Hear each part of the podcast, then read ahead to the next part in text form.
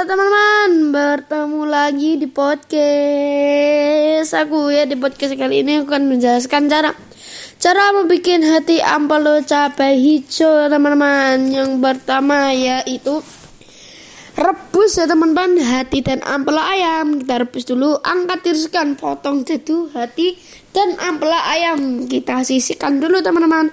Lalu panaskan minyak, tumis bawang putih dan bawang bombay sampai harum.